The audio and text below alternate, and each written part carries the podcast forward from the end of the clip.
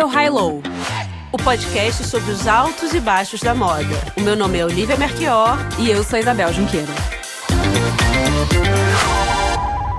Oi, Oli. Oi, Bel. Nem vou perguntar se tá tudo bem. Porque Não, tá tudo péssimo. Tá tudo péssimo para todo mundo. O mundo tá acabando. Exatamente. E a gente teve que mudar de última hora todo tudo que a nossa produção para a quinta temporada, né, que a gente já tinha divulgado na nossa live no YouTube, que aliás foi ótima, a gente adorou. Teve muito engajamento, né? Eu não esperava que tivesse tanta gente, porque a gente meio que divulgou um dia antes. E se enrolou toda para fazer é, o set. É, e foi, foi super legal. E a gente já tinha até anunciado nessa época o tema da, da quinta temporada, porque a gente achou que seria interessante fazer uma temporada só sobre história da moda do, no Brasil, para entender por que a gente se veste, nós brasileiros nos vestimos da maneira que a gente se veste. Mas aí o mundo virou de pernas pro ar. Virou de pernas pro ar e apesar de estar, tá, né, a gente começou a gravar, a gente gravou dois episódios, né? Eu até estava no Rio nesse momento. O coronavírus explodiu, é, tudo mudou. A gente sentiu uma desconexão do que estava acontecendo, né, do que está acontecendo ainda. E aí a gente resolveu mudar tudo.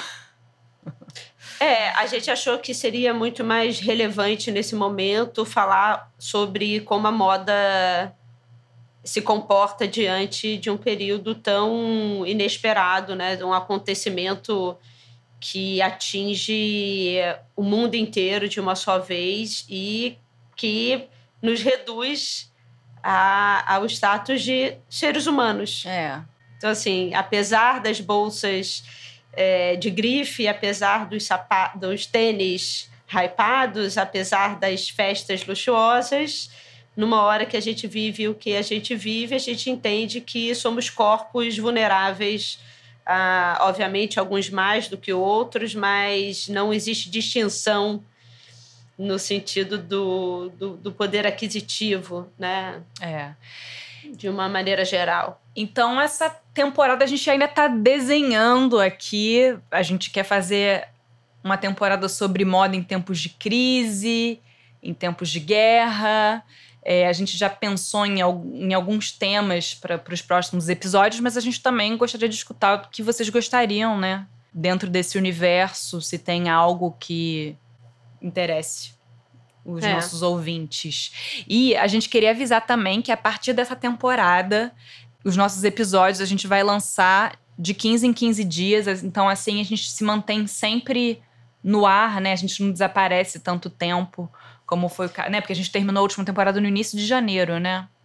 É, e dá um pouco mais de fôlego para as pessoas é. também, né? Para não, não. Tem tanta coisa interessante acontecendo aí nas redes. Então, é um momento de slowdown, né? É um momento é. de ficar um pouco mais pensar sobre esse autoconsumo também da informação, talvez consumir menos de uma maneira geral, inclusive informação, e digerir um pouco mais aquilo que a gente recebe. Então, para dar tempo de todo mundo digerir, a gente vai de para 15, 15 dias ao invés de alimentá-los toda semana. O mundo em geral tá parado, o mundo da moda também, né? As cadeias de as lojas fecharam, as cadeias de produção estão paradas. E né, tudo, todos os eventos ligados à moda, o Met Gala foi, foi cancelado, sem previsão para acontecer. É, eu, imagino, eu imagino, é, Cane, eu imagino que a semana de moda em julho de alta costura não aconteça também. Então tá tudo parado.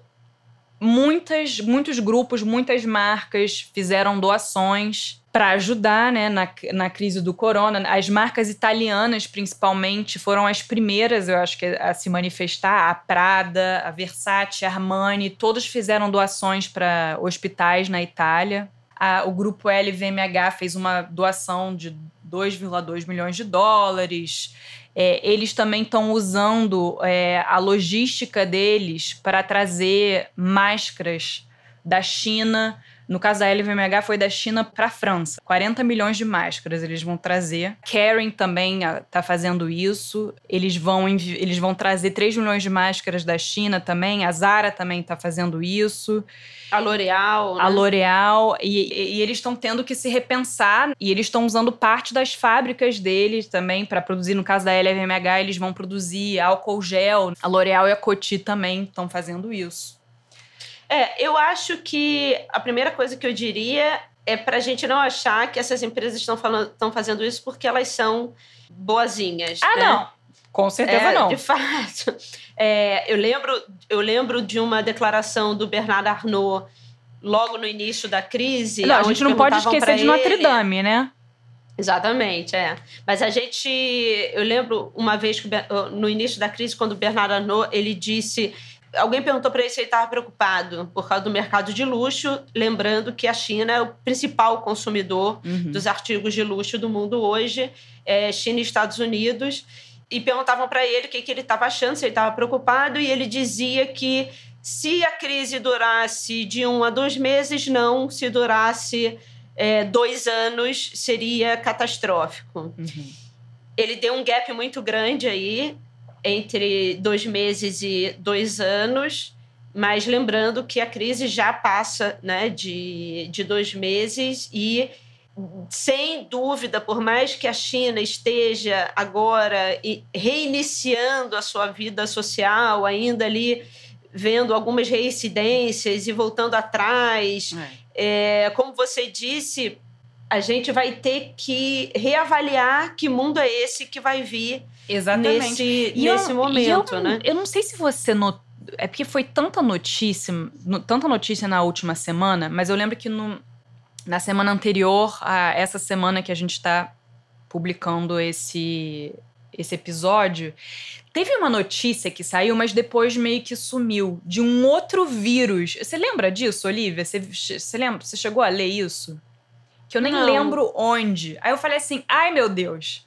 E realmente, se a gente vê é, de 2000 para cá, a quantidade, né, H1N1, Ebola, SARS, esse acho que vai ser o nosso novo normal? Esses é, vírus. Eu acho. É, tem uma coisa muito interessante, Bel. Como você sabe, na DACRA a gente trabalha com né, pesquisa de tendência é. para algumas empresas. Eu peguei novamente uma pesquisa que foi feita, que a gente, uma entrega que a gente fez para uma grande empresa aqui do, do Brasil, porque era uma projeção para 2020 e 2021. Uhum. E eu achei muito interessante quando eu reli o que, o que a gente tinha escrito e entregue, porque Durante todo o, o, o documento, a gente falava sobre um esfacelamento de um mundo que estava ruindo é. e a necessidade de pensar que mundo é esse que viria a se reconstruir.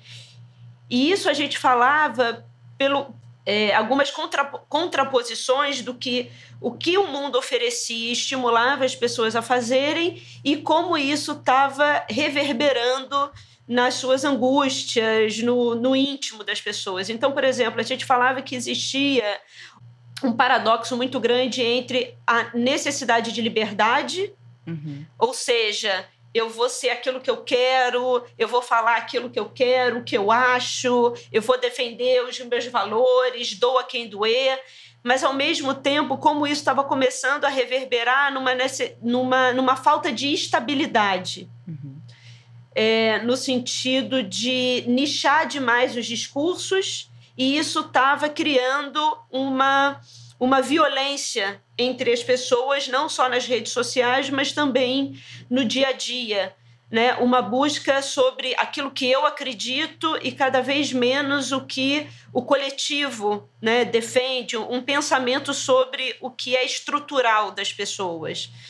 É, ao mesmo tempo, a gente falava sobre esse antagonismo que estava acontecendo entre a necessidade de ser protagonista, ter a, a maior quantidade de like, é, ser muito visualizado, é, ser muito acompanhado, ter muitos seguidores e, ao mesmo tempo, uma grande necessidade de privacidade. Uhum. Eu lembro que, na época, a gente estava começando a tratar já... Isso foi, foi início do ano passado que a gente entregou essa, essa pesquisa E a gente já estava falando da queda e da preocupação das redes sociais, porque diversos, diversos eh, até o Mark Zuckerberg em junho já havia dito que ele já estava caminhando para um tipo de rede social mais privada, uhum. algo que, que, que as pessoas fossem menos expostas a, a, ao olhar público né? e, a, e a violência pública. É, e daí também a gente, a gente falava sobre essa, essa iniciativa do que é a democratização das coisas e o que, que é um pensamento público e o que, que é uma necessidade de, de uma vida privada do que íntimo, é. É, do íntimo, do privado, que se protege né? E que não quer estar pública o tempo inteiro, que de certa maneira essa ideia das lojas da Amazon, onde não tem mais caixas e você sente o quê? Ah, então eu posso entrar e posso sair com, com, com o produto. Se não tem mais caixa, é porque aquilo está hiper vigiado a um ponto que não precisa é. mais de um segurança, é. né? Porque a pessoa sabe exatamente quem pegou, quem é você, aonde você é. mora. Então, essa hipervigilância que todo mundo né, há algum tempo já fala sobre esse prognóstico do George Orwell do 1984 se instalando, começou a fazer com que as pessoas se repensassem essa ideia de será que eu quero ser observado o tempo inteiro? É. Só que aí, como a gente é estimulado o tempo inteiro a tem um, um, celular que faz reconhecimento facial, é, aplaudir a Amazon, porque ela, ela, ela desenvolve uma loja onde não tem mais segurança e ela tem a praticidade de você entrar e sair.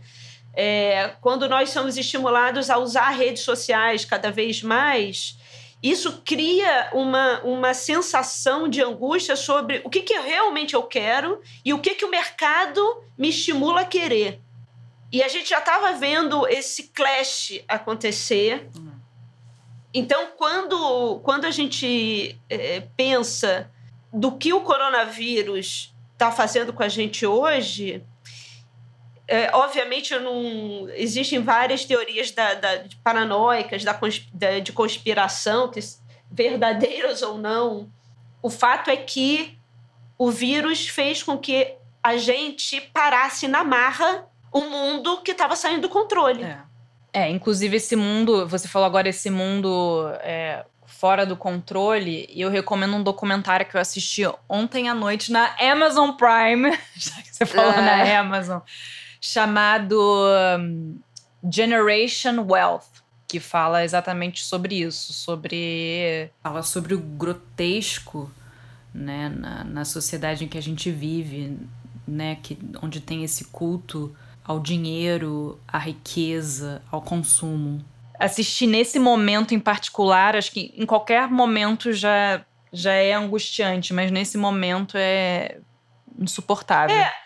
A, o Euforia, né? A série Euforia também fala muito sobre esse conflito, né? Dessa angústia é. do, do, do, privado e, e, dessa hiperexposição, né? De uma geração. Hum. Mas só para você ter uma ideia desse, dessa pesquisa que a gente entregou, a gente falava o seguinte: tem uma frase que a gente fala.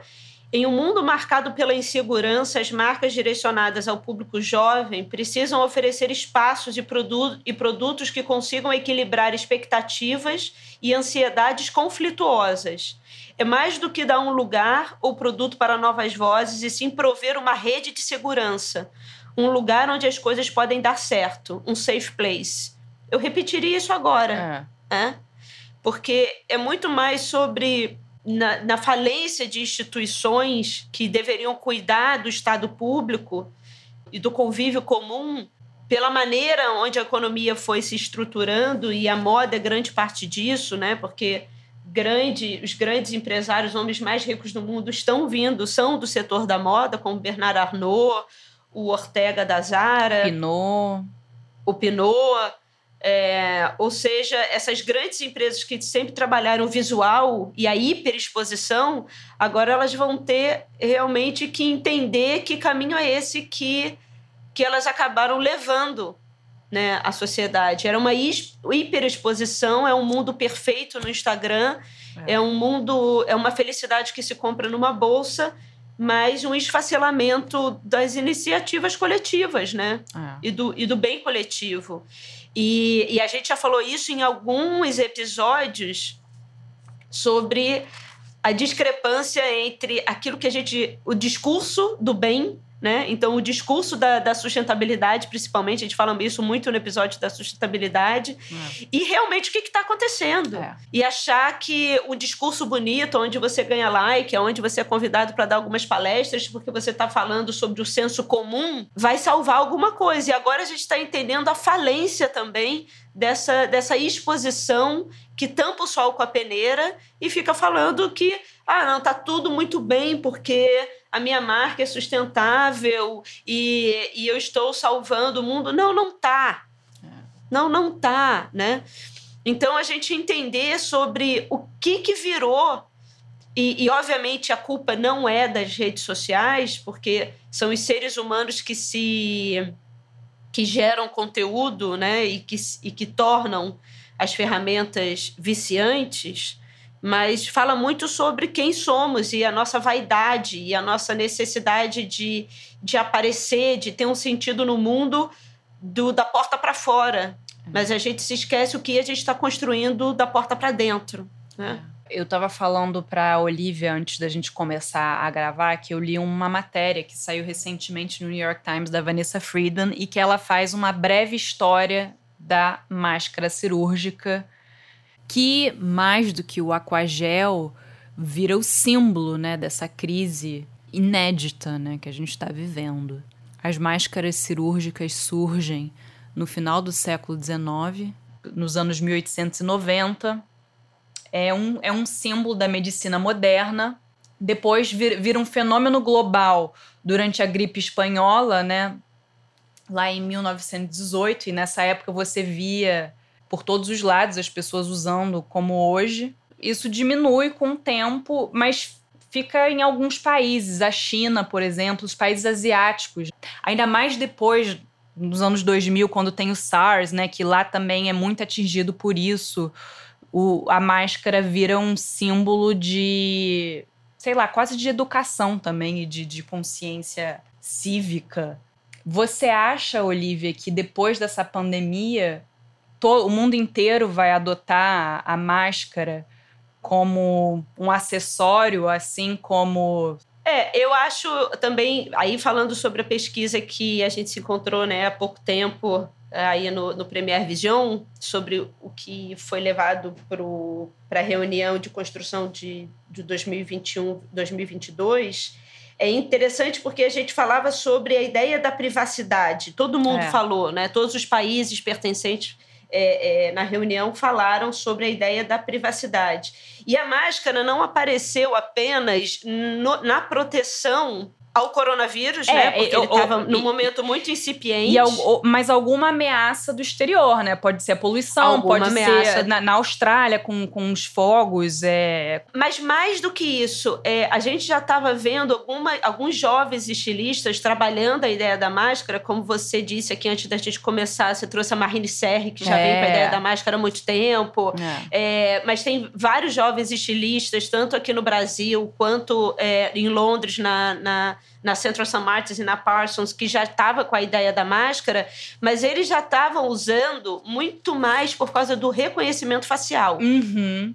É, no né? Japão eu acho que tem muito isso também, né? Da, do reconhecimento facial e, e também tem uma algo de proteger a sua intimidade, de, de você não saber exatamente o que a outra pessoa tá e você não querer ser visto e reconhecido é, onde é. você está indo, sabe? É muito invasivo isso que o, o mundo está gerando em termos de reconhecimento facial. E, e, a, e a, resposta, é, a defesa é sempre para a sua segurança, né? Eu é. detesto essa frase, é, sabe? Quando o é, banco te bloqueia e fala: não, a gente bloqueou o seu cartão para a sua segurança. É, então é a mesma coisa. Para a nossa segurança, vamos, estamos sendo seres vigiados o tempo inteiro, é. né?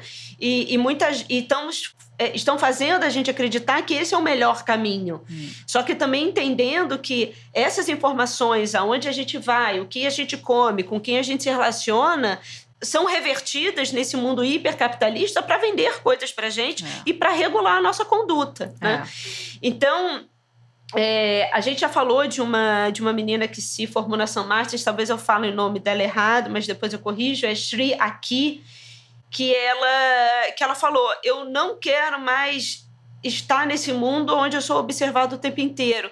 E aí ela fez uma coleção onde as máscaras elas tinham outros rostos estampados, exatamente para confundir bocas, o... assim, outras é. bocas, é. né? Exatamente para você criar uma confusão de reconhecimento facial. É.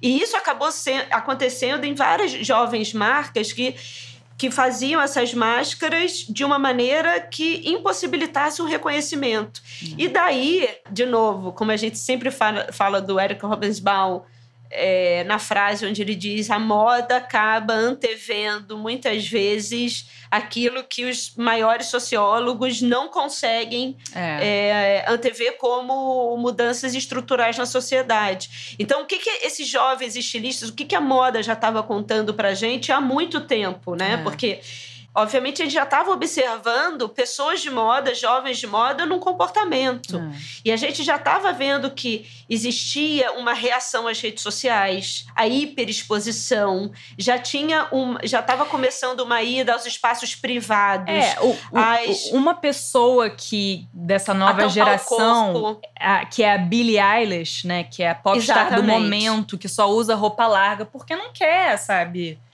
Se expor assim. No Grammy desse ano, ela foi com uma roupa da Gucci, né? Toda com um símbolo da Gucci, inclusive uma máscara. Ela chegou de máscara. É, exatamente. Tem essa coisa de dar. É, é, eu acho que o mundo que se acaba, porque a gente. A gente eu gosto muito daquela música do R.E.M., né? Is the end of the world as, as we, know, we know it. it. Então, assim, o mundo tá acabando? Sim, ele tá acabando. Como a gente o conhece. É. E algo vai vir. Como a gente já se referiu aqui até antes de começar o episódio, a gente falou a palavra guerra algumas vezes. Uhum. Dificilmente, não que elas não existam, obviamente, no, no Oriente Médio elas ainda existem de uma forma muito latente com os Estados Unidos, principalmente. É, existe sim a guerra da arma de fogo, mas essa guerra ela tende, a, ao meu ver, cada vez ficar mais anacrônica. Uhum. Né? É uma guerra cara, é uma guerra de, visualmente muito complicada. É. É uma, é uma guerra de, de, de, de, controle muito anacrônico, é muito mecânica ainda, né? Numa era digital, numa era onde a gente está falando sobre uma evolução do, dos meios de transporte de maneira geral, quando você começa a trabalhar com drone, quando você começa a trabalhar com nanotecnologia, uma guerra biológica faz muito mais sentido, né? Não falando que o que a gente está vivendo foi provocado intencionalmente, não saberemos, ou um dia saberemos. Mas o fato é que estamos, eu me sinto diante de uma guerra. É. Né? Isolamento social, é, o medo da morte, é. né? A, a, a, sensação de finitude. É. Eu acho que. Mas aí a gente pensa como as guerras elas acabam com certos mundos e elas acabam desenvolvendo novos mundos. E é. lembrando que são nas guerras onde a gente tem grandes desenvolvimentos que depois são incorporados no nosso dia a dia, inclusive no nosso vestuário. Uhum. Né? A gente pode lembrar do, do até do, do Trent da Burberry, que foi desenvolvido durante a guerra, né? que era uma roupa de trincheira, até o poliéster, a poliamida, as fibras é. sintéticas, né? que foram desenvolvidas para substituir os paraquedas que na Primeira Guerra eram feitos de seda, né? É. E aí a gente vem é, é, é, é filtro solar e tantas outras coisas. É, mas ao mesmo tempo com a guerra, quem é que bomba também? Dior, né? Que é aquela completamente é, um escapismo. Bomba é a palavra. É. Não, se é Não era para ser trocadilho, gente. Desculpa, eu nem tinha é. percebido, mas né, é uma marca que deslancha logo depois da guerra e é total escapismo, né? É uma Sem moda dúvida, que né? faz. Né? Obviamente, é uma moda que faz referência, é uma moda do passado, apesar de ser contemporâneo. Enfim. É mas... engraçado, né? Porque a gente vê é, no vestuário, principalmente, a Primeira Guerra, o pós-Primeira Guerra, ela acaba com uma ideia ainda do século XIX, é. de uma vestimenta onde a mulher é, não Tava se movimentava. Corset, é. Né? Ela, não, ela não se movimentava. É. Era, uma, era, era um vestuário para fazer com que as mulheres ficassem em casa uhum. e tivessem pouca atuação social. Isso. Vem a guerra, elas têm que começar a se liberar. É. Né? Não, não, existe mais essa coisa de.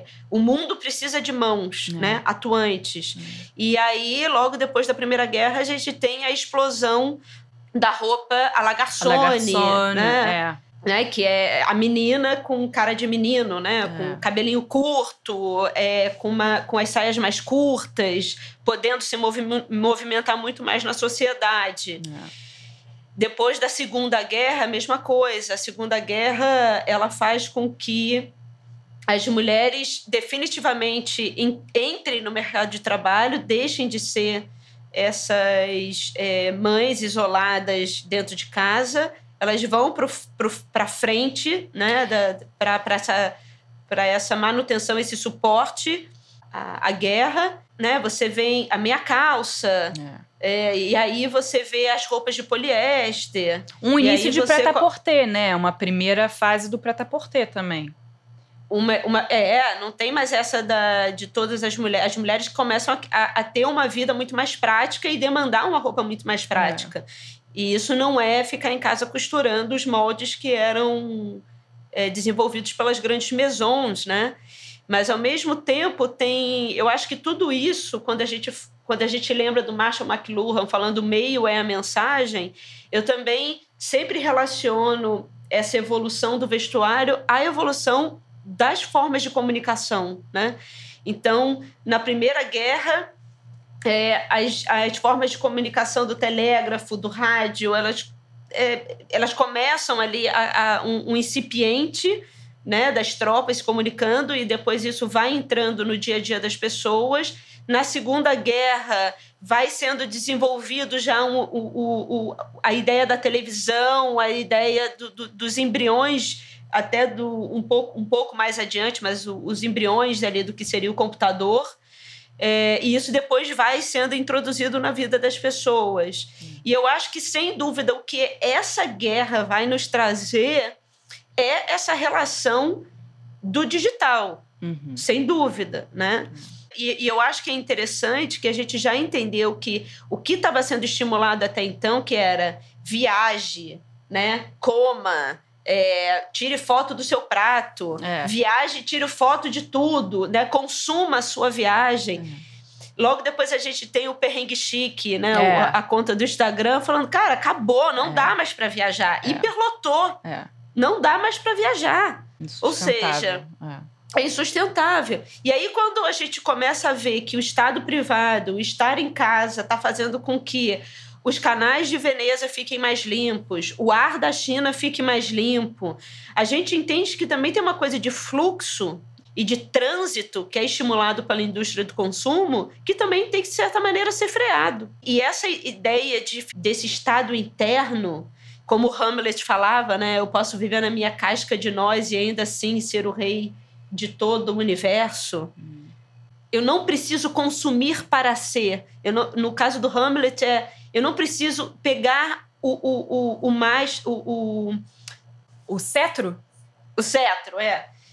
é. Eu não preciso pegar o cetro para ser uma pessoa feliz. Ele não foi rei, e, ele, e o que ele dizia é: vivendo na minha casca de nós, que é a minha cabeça, eu, eu posso ser uma pessoa feliz, independente de onde eu esteja. Porque eu não estou pautando a minha felicidade, eu não estou pautando quem eu sou em necessidades de consumo externo. É. Isso é muito bonito, né? Século XVI já se falava sobre isso. É. Eu não paro de pensar na Marine Serra, assim. A última coleção, ela se inspirou num livro de ficção científica, que parece que é o livro de ficção, ficção científica mais é, vendido no mundo. Eu não sabia disso, eu não conhecia. Se chama Dune, do, de um americano chamado Frank Her Herbert, e foi publicado nos Estados Unidos em 1965 e fala justamente da emergência de novas comunidades no mundo radicalmente diferente. E, e tem tudo, e, e, aí você vê, né, quais são as marcas que realmente estão pensando, estão ligados, né, no, no que está acontecendo eu tô assim bem interessada para ver como é para onde a moda vai, né? Será que as, as, as marcas tradicionais vão continuar com o escapismo e aplicando um ou outro discurso de marketing, de feminismo, ou o que for? É... Porque é, eu, eu acho o seguinte, eu acho que é o seguinte, Bel, a função da moda é criar esse sonho, né? É, a indústria da moda se não, não é que a função é essa, assim, a, a indústria se baseia nisso. É. Porque ninguém vai comprar uma bolsa de couro de de 30 mil reais, como a Oprah é. É, foi comprar lá em, na Suíça, se, se, se você não tiver uma ilusão de que aquilo te coloca em um certo extrato social diferenciado. Porque é uma bolsa de couro para você carregar troço, né? Mas, na, né? Mas assim, é, não é uma bolsa de couro para você carregar troço quando a gente começa a estruturar uma sociedade de símbolos o lugar que você frequenta, né, nessa estratificação social, depende daquilo que você compra. E a indústria da moda é sobre isso. É sobre criar distinção, é sobre falar que se você tiver uma Birkin, você é uma pessoa mais privilegiada e você chegou lá. Eu não sei, mas você é... acha que isso vai continuar? sonho não acabou? Não, vai, vai, não, não acaba, Bel. É como você falou, depois da Segunda Guerra Mundial, o que, é. que você tem? New Look Sonho. da Dior. É. Entendeu? Roupa de princesa. É roupa de princesa. Depois que a gente tem a década de 70, que é muito semelhante ao que a gente está passando, né? Obviamente, a guerra do, do tinha a guerra do, do Vietnã, não era, uma, não era uma pandemia, não era uma guerra que assolava todo mundo, mas existia esse temor né, da guerra novamente, pós Segunda Guerra, e aí você tem é, é, a Guerra do Vietnã, e aí logo depois você tem Wall Street, década de 80. É. E, e, as pessoas querendo comprar Armani. A coisa, a coisa vai mudar, mas essa coisa de oferecer o escapismo, eu acho que é, é do íntimo da é do íntimo da moda, sabe? Eu acho que eu, eu acho que assim, o que o que a Itália estava falando agora é que ela imagina que os níveis de, de turismo, de arrecadação, de faturamento do setor de turismo depois dessa guerra vai voltar aos níveis do pós-guerra, pós-segunda guerra. Vai voltar aos níveis de 1950. Eu acho que o setor de moda no geral, eu acho que o setor de consumo no geral vai retroceder. É né? Porque a gente já está vendo o, o, o, o estrago, é. né? Estoques cheios, vários, o, o mundo se tornou autônomo, né? É, via Uber. A solução é você ter um Uber. A, a, a, solução é você entregar comida no Rap. A solução. Agora a gente vai ver o problema. É. Então, né? mas eu acho que vai ser um, esse escapi, vai ser um outro tipo de escapismo. Não, sim, eu acho mas... que não vai ser o mesmo escapismo. Mas eu acho que rapidamente. Mas é, assim como o New Look foi, foi uma resposta nova a um mundo anterior. Né? E talvez a própria Marine Serre po possa ser o, possa oferecer um tipo de escapismo também, porque. Se ela, ela durar, né? Se, ela durar. Você acha? Você acha que ela não eu, vai durar? Eu tenho certeza, né? Eu tenho certeza, porque é, quem são os mais afetados agora é, na indústria jovens, da moda? É. São os jovens, são as marcas pequenas, é. né?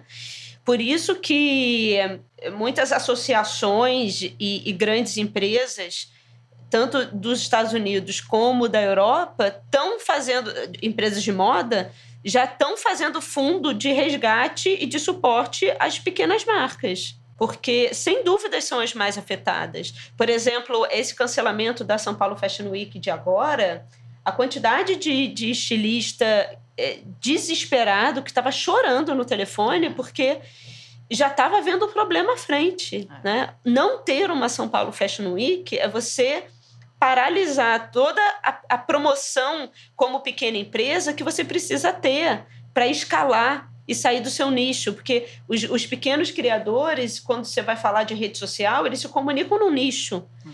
A São Paulo Fashion Week dá a possibilidade deles se, se comunicarem, aparecerem em jornais onde, e revistas onde, onde geralmente, e televisão e tal, onde eles geralmente não, não aparecem. Então, não ter a São Paulo Fashion Week é voltar para o nicho. Só que o nicho de jovens criadores é um nicho que não compra, né? Porque não. também são jovens. Então, assim, o que, que você, como mentora de tantas jovens marcas, o que, que você diz nessa, nessa hora? Sinceramente, o que eu digo para eles é algo que é, é, muito duro, porque é algo que eu falo desde o início, mas eu também digo que eles só vão entender, às vezes, o que eu estou falando quando acontecer. Uhum. Então, agora eu repito o que eu falava antes, e é quase um eu não disse. Uhum. Obviamente, eu não vou falar isso, entendeu? Porque não é a hora de falar isso. Mas o que eu sempre digo para as marcas é: por mais criativo que você seja, nunca esqueça que você tem um negócio. É um negócio. É um negócio que ele precisa se sustentar e você tem que pensar em saber equilibrar aquilo que você acredita como criação, aquilo que é novo, diferente, aquilo que você realmente acredita como uma prospecção do que seria um vestuário, mas você precisa equilibrar com receita uhum. e às vezes fazer com que você faça coisas que é, não é que comprometam a sua, a sua criatividade, mas criar laços, parcerias e às vezes fazer produtos mais simples, porque você precisa ter caixa, porque é um negócio. E você não pode ficar tão. É, como um criador de vanguarda, principalmente, que acredita muito em uma nova maneira de fazer as coisas, precisa equilibrar o impulso prospectivo com a ideia de que é um trabalho. É um trabalho e ele precisa se sustentar, e ele precisa se sustentar, criar alicerces para se sustentar pelas próprias pernas, tem que sair do. Sabe aquela frase: quem vê lacre não vê corre? Tem que sair do lacre é. Tem que sair da coisa, ai, a coisa, a minha empresa está indo bem porque todo mundo me adora nas redes sociais. Foda-se. É. Tá com caixa? Isso não sustenta é. ninguém. Isso não sustenta ninguém, né? Mas, obviamente, assim, não é só entender isso. Mas... Porque tem, tem estilistas que, que, que eu vejo que já tinham entendido isso e que estavam ali no início de vida já fortalecendo as suas bases e que na hora que isso acontece ainda não se fortaleceu suficientemente. Então, sinceramente, Bel, acho que é uma hora de, de, de ter o espírito anarquista de não existem verdades absolutas ou conselhos, existe pensar sobre o problema caso a caso e entender o que pode ser feito. Eu acho que, de certa maneira, a gente, sem dúvida, vai aprender muito sobre é. o que está é. acontecendo. Porque não basta você ser rico, não é sobre, sobre o dinheiro que você produz, não é sobre como você pensa nas suas próprias barreiras e fronteiras mas entendendo que a gente faz parte de algo maior. Então, eu acho que o mais importante vai ser para essas empresas entenderem a função social que elas têm, é, repensar muito sobre esse hiperliberalismo que elas pregavam, no sentido de somos o Estado, como você falou mesmo, Bernard Arnault, falando: ah, não, pode deixar que é, a gente vai doar e vai reconstruir a Notre Dame. É. Não é sobre você é. reconstruir a Notre Dame. É, sabe? talvez eles, eles entendam de verdade que é responsabilidade social, né? É, eu, eu não sei, Bel, eu acho que muita coisa vai quebrar. Eu não, eu não acredito no ser humano, nessa humanização, principalmente desses grandes empresários, porque eu acho que no final é, é você acaba aprendendo a ver o mundo numa perspectiva de lucro. É isso, entendeu? Não é que as pessoas são ruins, boas ou ruins. Elas aprendem a ver certas verdades que fazem sentido para elas. Mas, mas, sinceramente, assim como a segunda, a primeira guerra trouxe os anos loucos, que era um, um, um tempo de muita festa, é. de, das pessoas irem para a rua, né? Época do jazz, dos cabarés, né? Da França no seu auge, né? Das pessoas dançando, Charleston e tal. E aí, na Segunda Guerra, o pós-Segunda Guerra é a abundância de tecido. A França não... Os tecidos não estão mais racionados, vamos gastar, vamos botar uma saia godê gigantesca. E aí a gente tem os anos dourados, né? Os anos dourados da década de 60 não foram nada mais do que uma época de hiperconsumo. Então compra-se tudo, carro, família, é, você tem um puta liquidificador, você tem uma casa montada, você tem um carro é, em massa. É, isso que são os anos dourados, né? E aí depois você tem o quê? Creche da década de 70. Hiper, hiper, hiper, hiperprodução, uma indústria hiperprodutiva com crise de demanda, né? Crise do petróleo, guerra do Vietnã. E aí depois você tem a década de 80, né? O, o mercado se revigorou, não é mais comprar objetos, é comprar ações, bolsa de valores. Então vão comprar coisas invisíveis, né? Vão comprar em empresas, papéis. E agora a gente está vivendo mais uma crise que vai redimensionar, e eu imagino que vai redimensionar muito para essa área da comunicação. Ah, o Premier Vision, o nome da, da, da, da, da, da pesquisa que a gente apresentou era Within, né? que era eh, de dentro, de dentro né? né? De dentro. E a gente falava que foi no iníciozinho do coronavírus, né? Só tinha, só tinha na China ainda, a gente não sabia o que, que ia é, como que ia se expandir, é a gente sair desse estado de hiperexposição, porque o mundo estava tava muito reativo, e aí a gente falava da reação ao mundo, primeiro, da pobreza, ou seja, a gente nunca viveu uma, um distanciamento social tão grande no sentido de pobres e ricos, né? Apesar de todos os discursos de bem, a distribuição social está cada vez pior. Então, o primeiro grupo que a gente trabalhou falava da, da necessidade da gente se proteger da degradação, ou seja, eu queria mostrar que eu estou no grupo dos ricos e das pessoas que estão ali bem, e eu não estou no, no grupo das pessoas que estão se degradando. Uhum. Então, a gente via nas passarelas essa volta à bourgeoisie francesa, né, aos cabelões e as botas equestres e o look que fala sobre muito ouro, muita riqueza e um status de luxo, né, mais tradicional. Num segundo momento, a gente falava sobre a necessidade de a gente se proteger do mundo exterior.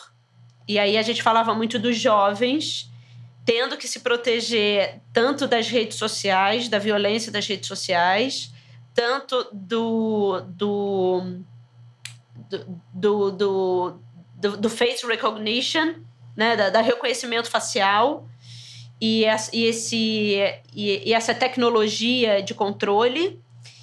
Então, esse foi o segundo que a gente falava, se proteger do exterior, tanto digital quanto natural. E o terceiro era a proteção da miséria, da miséria humana é no momento onde todo mundo acha, onde os hipertotalitarismos e o hipercontrole social e, e a força militar é, vai, vai fazer com que a nossa vida se torne mais digna e a gente acredita que tem uma grande parte das pessoas que vai para a ideia do surrealismo, de uma vida, de uma maneira de se vestir que afronta a esse conservadorismo certinho. Né? O, o Se Proteger da Miséria tem um estado de palco. E aí, logo depois que a gente escreveu, veio o desfile da Louis Vuitton, que eu achei fantástico, é. que colaborou totalmente com o que a é. gente escreveu. Hum. Que era. É uma situação de palco, né? É, é, é só isso. Somos diferentes personagens como teatro, como teatro. Então, vamos acreditar que ela é como teatro e vamos, vamos nos, nos vestir da maneira mais é, mais livre e mais interessante que a gente puder, né? Mas fala mais, Isabel. Tá deprê? Ai, um pouquinho. Eu confesso que sim. Tinha uma frase bonita da Marine Serre, que ela fala: "O mundo está tempestuoso e caótico hoje, mas nós temos que ver um futuro nisso", né? Não tem jeito. A gente tem que ver um futuro nisso. Gente, tem é futuro sobre... até na, na Jubiland, tem é, futuro. É sobre se achar nesse mundo, né? Não, e saber que essa, essa estabilidade que é sempre vendida pelo mercado, sabe? De é, tá tudo bem, é, é, é, ele é muito. ele é, ele é muito inocente, sabe? É um mundo muito grande, muito complexo para achar que se as coisas estão tão bem no nosso quintal, elas vão permanecer assim durante é. muito tempo e, ninguém, e algo não vai invadir é, é, para acabar é. com a nossa paz, sabe? É. é uma loucura. É uma ilusão total. Então é isto? Acabamos aí? Acabamos aí. Eu só, eu só, só Mensagem super positiva. Eu só vou fazer aqui um, uma retratação realmente assim, é porque o telégrafo foi muito usado na Primeira Guerra, mas ele não foi inventado na Primeira Guerra. Eu só fui dar uma olhada aqui. Ele é do final do século XIX. Então é isto. Enviem suas sugestões de pauta para essa temporada que a gente está agora começando a pensar.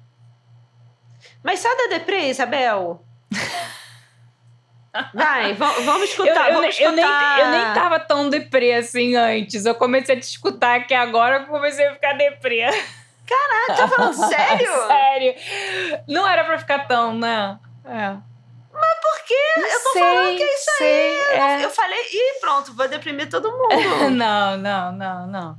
Pior que nem é uma mensagem tão deprê, assim, se você parar pra pensar, né? Não, que Depois a gente tá vem falando coisa é nova. Não, Bel, mas eu acho que a mensagem é: é o final do mundo como os, o conhecemos. Apertem, apertem os cintos. Apertem os cintos, mas vem os coisa boa. sumiram. É, exatamente. Os presidentes sumiram. É, é, é, essa, essa, a gente achar que, que o mundo é um lugar tranquilo. É. Não, não entendeu é. nada, né? Entendeu nada. Mas é saber é, é saber se, é, é, é saber sobreviver ao, no caos, não é ao não, caos. Mas é, mas é, porque eu acho que, é, que o mundo está em crise há tanto tempo, no Brasil, sobretudo, né? A gente já está numa ladeira abaixo. Que é, Sim. Que é assim. Sim. Que Sim. É, né? é por isso que a gente não pode falar que o buraco é sempre mais embaixo, né? Sempre. Não, hum. Isabel, sempre, assim, eu acho que o que e esses empresários que pensam no, nos altos lucros é. e na falência das políticas públicas é. É. e essa história do cada um por si, e, o próprio Estados Unidos também é, é uma loucura. Né? E eu vou, de repente, então, acabar com um trechinho de um texto do Ângelo Flacavento, né? Porque ele fala exatamente isso. O que, o que vai ser da moda quando a pandemia acabar? É muito fácil dizer que nada será mais igual. Nossa vida como um todo vai ser diferente, na, da maneira na qual nos conectamos com outros indivíduos e outras espécies, até o jeito com que viajamos. Estamos numa junção. Podemos acabar num mundo completamente higienizado, de seclusão regulada e conexões digitais sem troca de fluidos, ou então desco descobriremos o que vale de verdade Eliminaremos o excesso, o excesso de consumo, a superficialidade que vem entupindo nossas mentes e destruindo o meio ambiente. Eu me pergunto se a crise que a moda está sofrendo é um daqueles casos no qual só o mais forte sobrevive. Mas os Golias movidos a dinheiro são realmente os mais fortes? Ou os, os ágeis Davis vão ter sua vingança? É, eu acho que é isso. O mundo acionou seu sistema imunológico. É. Né? Então, quem acha que é, viver, viver essa vida sem cuidados, pensando no coletivo, sem entender que somos pessoas debaixo do mesmo céu é. e que não adianta só o seu cercadinho tá bonitinho, que uma hora a onda vem, o, o, o mundo aciona o seu sistema imunológico. Então a gente vai ter que parar na marra. Então pronto, não parou antes, não se cuidou antes, né? É. Vai ter que agora parar na marra. Então, olha, vamos dar, vamos dar um adeus ao, ao antigo, o antigo Antigo mundo, como é que a gente. Ah, Antiga vamos, era, tchau. tchau. Tchau. Foi bom enquanto tchau, durou. Era. Será? Não sei, não tô muito triste que ela vai embora, não. É, então, eu, eu. Tava achando uma chatice isso. É, e não, eu, eu acho que no final tava bem ruim, mas ao mesmo tempo é muita loucura, né? É, porque a gente não sabe o que vai é. por vir, o que vem, o que vem por aí, né? É. é, é essa insegurança é a pior coisa para o ser não, humano. E eu acho que pra gente que já tá numa.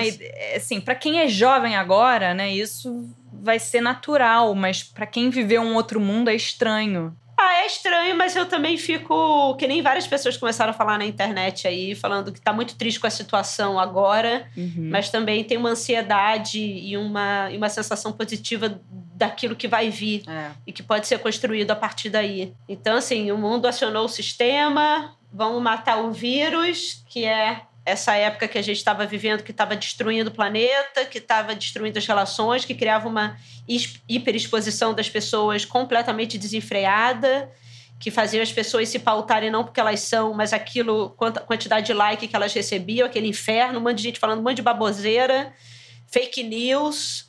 Né? A gente tem que entender quem são essas pessoas que a gente está seguindo, quem são essas pessoas que. O, o, Antônio Prata, na Folha, escreveu uma matéria muito boa é, ontem ou anteontem, um artigo, né?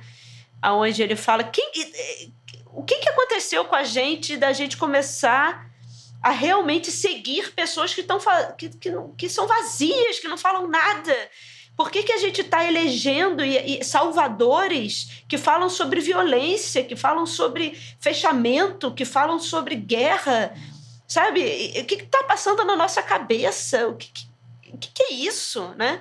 Por que, que a gente realmente está acreditando que somos pessoas melhores porque a gente está toda vestida de Gucci? Que porra é, é. essa? O é. que, que é isso? É vazio demais. Então, para mim, eu não tô nem um pouco nostálgica, quero que essa porra acabe tava de saco cheio dessa vida de, de influencers, de seguidores, detesto. Quando, quando tinha aquele apocalipse lá do, do WhatsApp do Instagram, eu adorava, ficava, nossa, tomara que não volte. Espero que acabe mesmo, inferno. Mas eu tô muito feliz de, tá, de dar um farewell so long para uma era que eu não vou sentir falta Falta talvez, porque talvez piore pra frente. Pode piorar, mas. é, pode sempre mas, piorar, assim, Olivia. Pode sempre pode piorar. Pode sempre piorar. Mas, mas assim, eu, eu não penso de uma forma nostálgica sobre o que a gente passou. Para é. mim, tava um saco. Então tá. Então é isso, querido. Você, como vocês estão se sentindo? Animados com o que está por vir?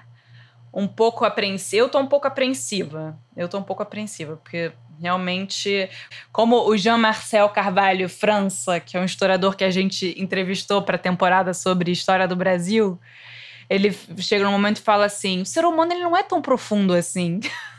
É, não, não é, não é. Então, realmente, a gente é. já errou tantas vezes, assim, você acha que a gente vai acertar dessa vez? Não, acho que talvez a gente continue errando, sendo piores, assim, sei lá. É, então é. Sei lá, o mundo é, é complexo, né? A gente dá dois passos para frente, dois para trás ao mesmo tempo, né? É, e a vida é isso, é né? Isso. A vida é isso. A vida é isso. É. Então eu acho que não é nem para achar que o mundo vai acabar, mas é uma. Apenas é uma a gente vai acabar mesmo. Também tem isso. A gente é. acabar também, ó. Todo é. mundo vai pro céu. Exatamente. Não tem um céu aí, não tem é. um paraíso. É. Então bora lá. A minha mãe, a minha, a minha mãe, eu desesperada, né? Porque ela tá no grupo alvo, né? Do Corona, que ela tem 75 anos. Ela assim, Isabel, se eu morrer, eu morri, entendeu? É, é isso aí. Tem um paraíso lindo esperando todo mundo. Exatamente. Vai ser Mara. Te vejo lá, Bel. Te vejo lá, no inferno eu não quero, eu não quero, eu não quero ir pro céu. Eu também não, eu quero bem. É, o inferno parece mais divertido. Entendeu? Uma sauninha, a gente pegar uma sauninha. Drogas, bebida, álcool, já morreu mesmo, pode fumar. É isso aí. Então tá, ouvintes, então nos tá. vemos no inferno. Um beijo e até semana que vem. Beijo, Olha. Um beijo, Bel. Tchau. Tchau.